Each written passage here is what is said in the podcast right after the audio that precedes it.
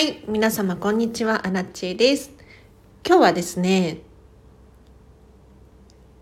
ときめきで物を選ぶということについて話をしていこうと思います。このチャンネルは、こんまり流片付けコンサルタントである私が、もっと自分らしく生きるためのコツをテーマに配信しているチャンネルでございます。ということで皆様いかがお過ごしでしょうか？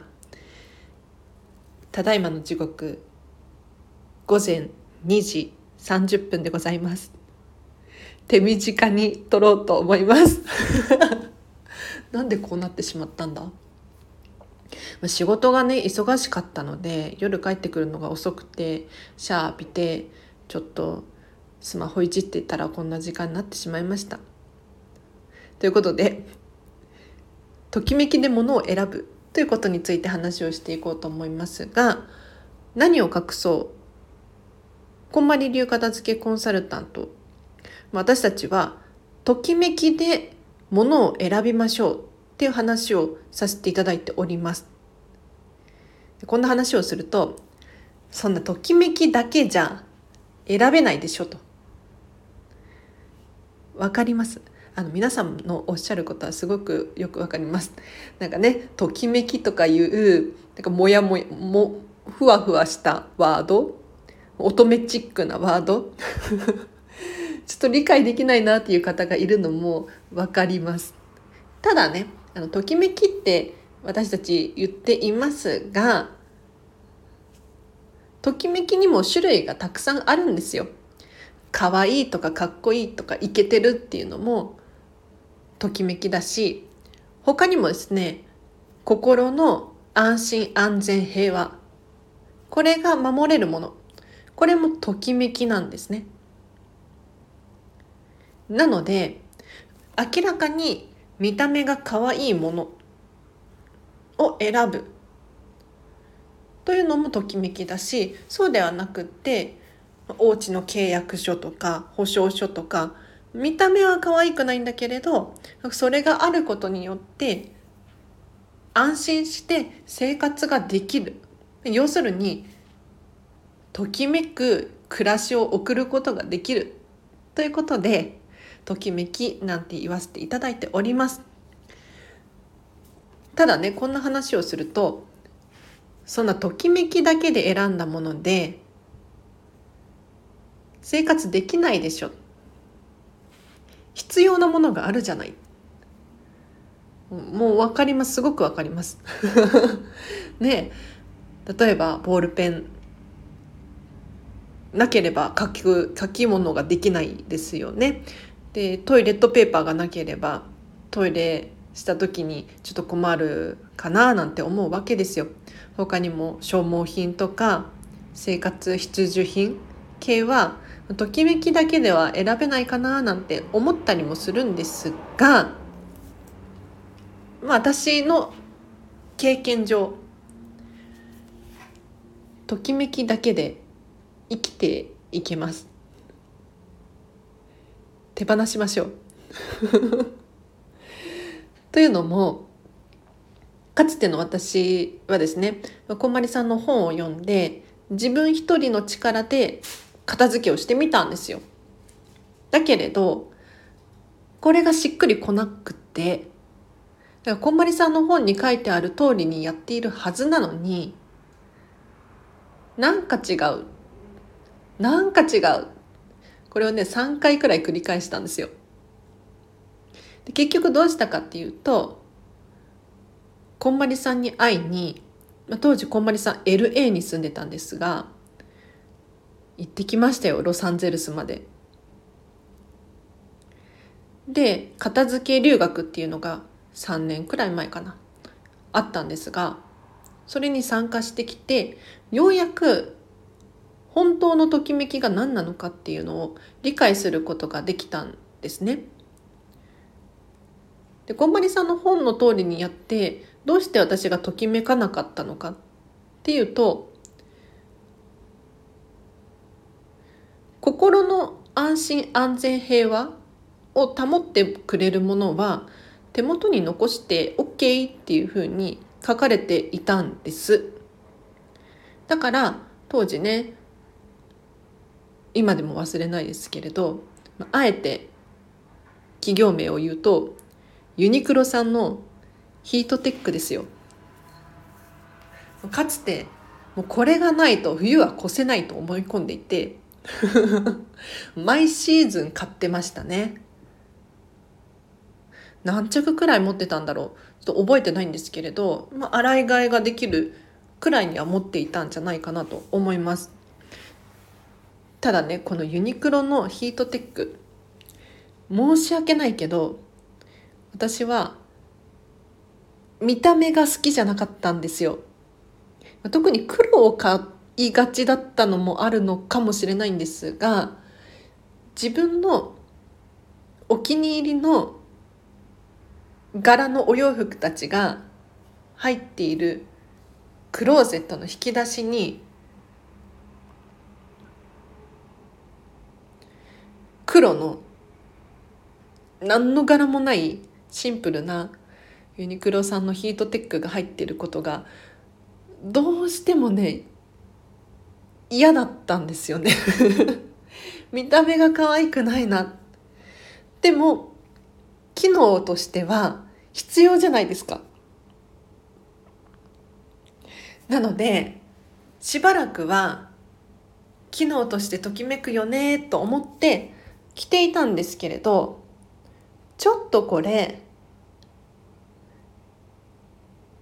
やめてみようかな。やめてみようかなっって思ったんです。でクローゼットからヒートテックだけを取り出して自分のお気に入りの柄のお洋服たちだけにしてみたらなんと可愛いことか。本当に好きって思えたんですね。で冬越すことができるかというと意外にも越すことができたんですよ。確かに1枚では足りないですね。1枚では足りないんだけれどお気に入りのお洋服をたくさん重ね着することができる。これって嬉しいことなんですよ。なので私は見た目のときめきだけで選んだりすることもあります。さらにボールペン1本取っても確かに書ければいいかもしれないけれど今使ってるのはですねいただき物のボールペンなんですがこちらがねディズニーシーの10周年の時に関係者に配られたボールペンがあるんですがこれも本当に大切に使っています。他にもですねトイレットペーパー一つとってもこだわろうと思ったらいくらでもこだわれるんですよ。いい香りがするやつもあれば可愛い柄が描かれているものもあります。ふわふわなタイプのものとかもしくは3倍巻き5倍巻きなんていうものもあるわけですよね。ハサミ一つ取ってもそうだしお箸一つ取ってもそうだし。でときめくものばかりにすると確かに物量減るんですよ。でもね安心してほしい。本当になんとかなるんです。ときめかないからっていう理由だけでどんどん手放すじゃないですか。今までこれを使ってたけどなくなってしまったっていうのがねいくつもあるんですが実は代わりが利くものがあったりとかなくても問題なかったりとかするんです。私自分ではミニマリストよりだと思うんですけれどお化粧品も本当に少なく減らしました。粉物が好きじゃなくて お化粧ポーチとかが粉々になったりとかファンデーションのパフを使って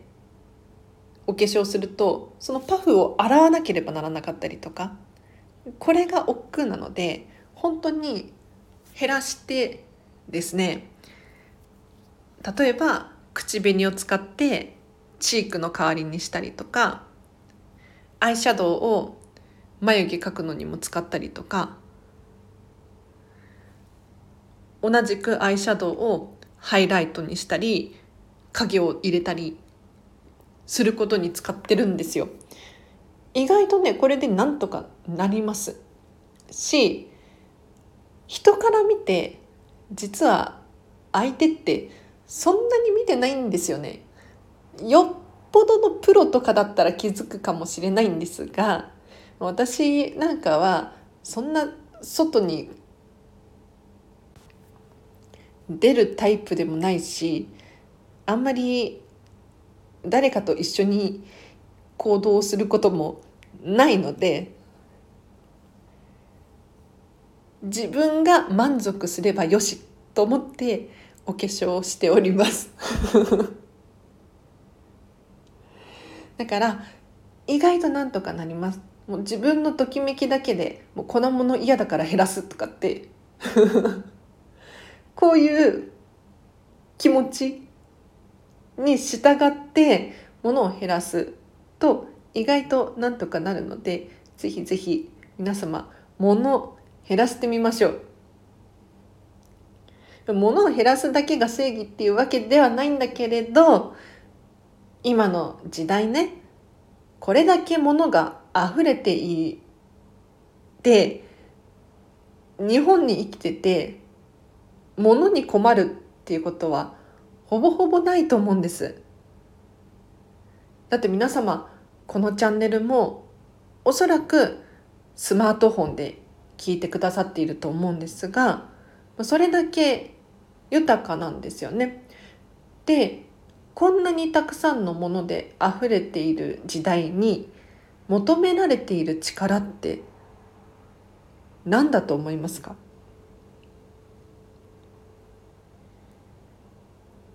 もちろん私が言うことがね100%正しいというわけではないと思いますがどんどんどんどんものを増やしていくと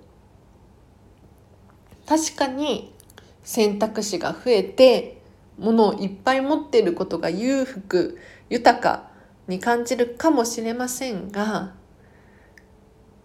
実は何を選ぶのか何を残すのかはたまた何を手放すのかというのが現代求められている力だと思うんです。なので物理的なものに限らず情報ですとか人間関係とか気持ちの持ち方とか何を選んで何を手放すのか 人間関係を片付けなんて言うと怒られそうだけれどやっぱりなんとなくの付き合いをするよりも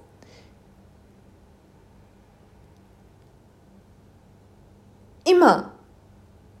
亡くなったら後悔するような